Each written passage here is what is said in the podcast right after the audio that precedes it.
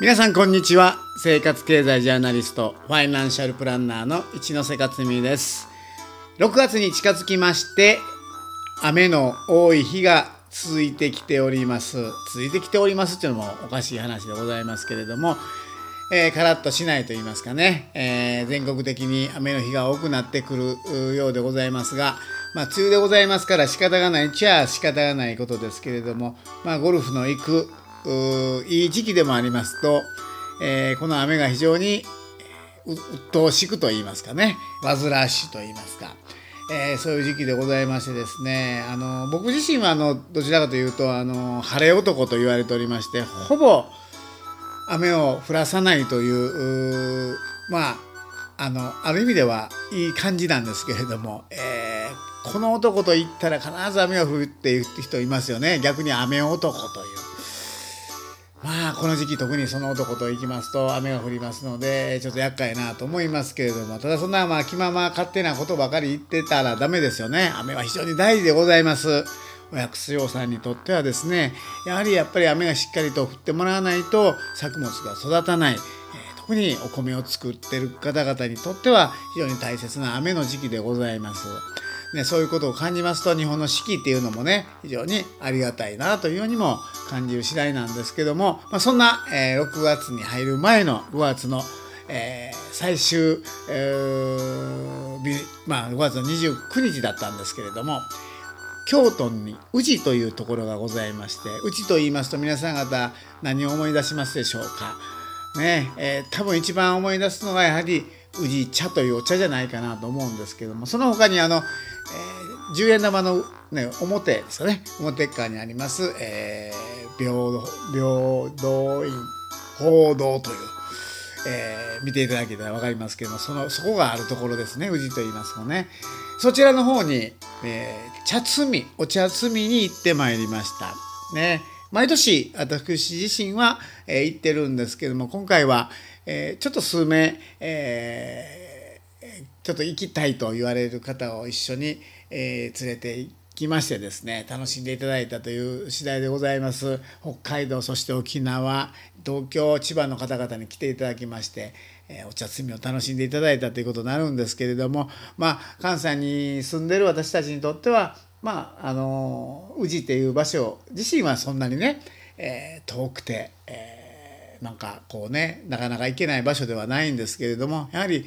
大阪以外の方々にとっては、まあ、京都という場所であるということとやっぱり宇治というちょっとやっぱり京都でも山奥ではないですよ。山奥ではないですけどちょっとまあえ京都の街中から離れた場所にある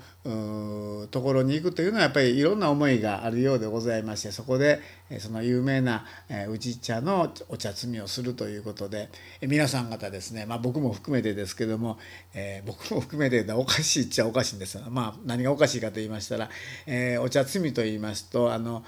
お茶摘みを摘む娘さんね茶摘み娘っていうのがありますけどもその格好って皆さんご存知ですかね？放火みたいなのしましてですね、えー、着物みたいなのを着てですね茶飯をつけて。えそれでね籠を持ってお茶を摘むそういうふうな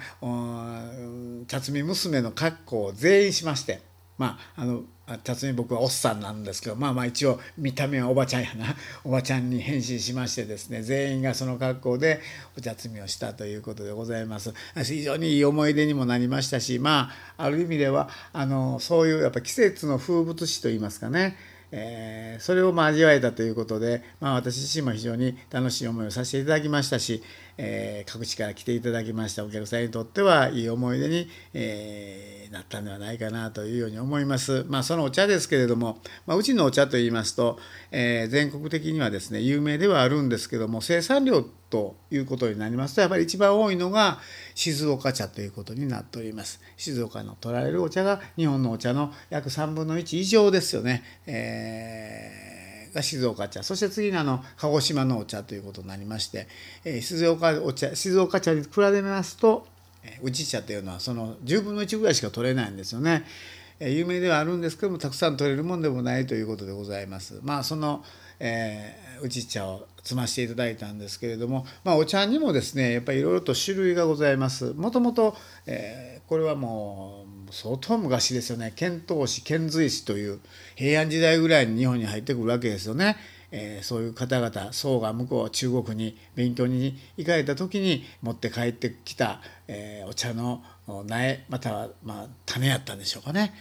まあ、中国の方ではですねもっと昔、えーまあ、それこそえー、紀元前ぐらいでしょうか、えー、相当昔からお茶っていうのは飲まれてましてですねで、まあ、遣唐使か遣隋使が、えーまあ、中国に行った時にですね向こうの、まあ、構想、えーまあ、または、まあ、貴族の方々が飲んでるまあ、お茶。これはどちらかと言いますと、まあ、皆さんあの元気にお茶を飲まれて元気にされてるということでですね、まあ、これは薬やないかと。薬の効果があるということで日本に持ち帰って当初の間は薬というまあある意味ではそういうものとして、えー、まああのー、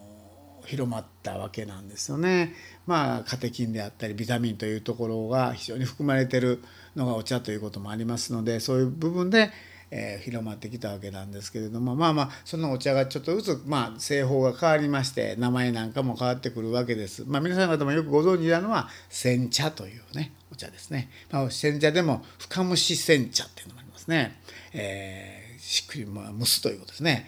玉露ね玉露なんですね。えー、これ高いお茶ですよね。えー、まあ天茶、まあ、これはよく抹茶と言われるですね抹茶。ねえー、最近これはやっぱり海外の人にとってはですね抹茶のアイスクリームとか抹茶のチョコレートとかっていうのはものすごい、まあ、日本の一つの大きな何やろ名物でもあるみたいな形で買っていかれる方多いみたいですけどねその抹茶であったりあとはねいろんなものがあります。ほうじ茶とかね玄米茶とかいろんなお茶をまあ日本人は工夫しながら増やしていきましてそれをまあその時期その場所、えー、まあお茶と違うまた添えるものによってまあ、飲み方を変えたりとか。種類を変えたしているというところでございまして非常にお茶文化の発達した国であるということも言えるんではないかなというふうに思います。ただまあそうはいうものの最近の私たちの生活の中でお茶といいますと、えー、お湯を沸かしてねお茶っ葉を入れてで、えー、そしてお湯を入れまして湯飲みで飲むというそういうふうな作業まあ作業ですねえー、が多いかと言いました。そうではなくてもうスーパーコンビニなんかでペットボトルで売っております。ね、たくさんの種類がありますしですね。結構美味しいのは美味しいなと、まあ、個人的にも思いますけれども、まあ、ただやっぱりせっかくのお茶の味を楽しむのであればですね、えー、作るところからねえー、お湯を沸かすところから一度お茶を飲むということも経験していただきたいなというように思います。あの毎回というのもね毎食事、えー、ねその毎朝作るっていうことも大変やと思いますので毎日毎回作れとは言いません、えー、年に何回でもかでもいいと思いますのでちょっとお茶に触れてもらう、まあ、特にその時期として今一番いいんではないかなと思います。まあ、どこに行きましても、まあ、新茶というのがあの、まあ、見れると思いますスーパーに行きましても百貨店に行きましてもですね新茶という言葉が非常に目に留まるんではないかなと思いますので、えー、その新茶をが出た時期にですねちょっとあの入れ方を工夫して入れてもらいたいなと思いますが、えー、うちの会社でもですねあの年に何回かお茶会ってやってるんですよ。いややりだすと面白いですよね。邪魔くさいっ言ったら邪魔くさいんですけどもわざわざあの釜買ってきまして鉄釜買ってきましてですねそれでまあお湯を沸かしましてそしてまああのー、温度計を持ってるんですね。でお茶って一番大事なのは何かと言いましたら温度なんですね。お湯の温度まあ、単純にねお茶入れると言いますとなんかお湯を沸かしてね、まあ、沸騰しますピーってなるまで沸騰してほんでお茶っ葉にバーッとねお湯入れて、ね、飲むというイメージがありますけどそうじゃないんですよね。えー、逆にそのね温度によってそのうまみ味っていうのが出方が違います特にまああまり熱いお湯ではなくて70度ぐらいのちょっとぬるめのお湯を注いで入れるのが一番美味しいただそれもですね今言ったみたいにこうお茶の種類であったりとかですね取れた場所によってもそのお湯の温度、うん、それによって味が違うということでまあそう考えますとものすごく面白いでしょうなんかねあのある意味では、えー、僕らのお茶会っていうのはどちらかというと実験をしてるような感じなんですよだから。えー、それこそね先ほど言いましたように、えー、お湯の温度を測りながら、ね、そしてこうお湯を入れてからであのあれですよあの、うん、時間も測るんですよ。ね、あの何秒何秒待つのか1分待つのか30秒で、えー、飲むのかというのをね測りながら一つのお茶っ葉で何回も飲むわけです。だから測りながら。ほんで一番このお茶の美味しい温度はこれぐらいでこれぐらいの時間を待って、え、入れるのが一番美味しいお茶やっていうのをやるんですよね。それをいっぺん調べてみる。科学でしょう。実験でしょまあそれぐらいだったらあの味は違うということと美味しさの違いが分かるということでございます。是非ね今の時期あの特に新茶ということで美味しいお茶を飲める時期でございます。お家で結構です。もう初めはね熱い熱いお湯、えーえー、ぬるいお湯、まあ、温度測らなくてもいいです。それだけで試していただいても結構です。ね、それでまあこんな味の違いがあるのかあねあこんな美味しい味が出るのかっていうのを体験していただきますとお茶の良さ、えー、またあの楽しみ方も変わってくるんじゃないかなというように思います。えー、ぜひ日本の一つの大きな、えー、文化でもあります茶道というのもありますし、まあ、それともそれとともにやっぱり私たちの一番身近な飲み物でもあるということでございます。それをちょっと年に何回か、えー、振り返るまた、えー、飲み方を変えてみるということで楽しんでいただきたいそんな時期が今ではないでしょうか。ではまた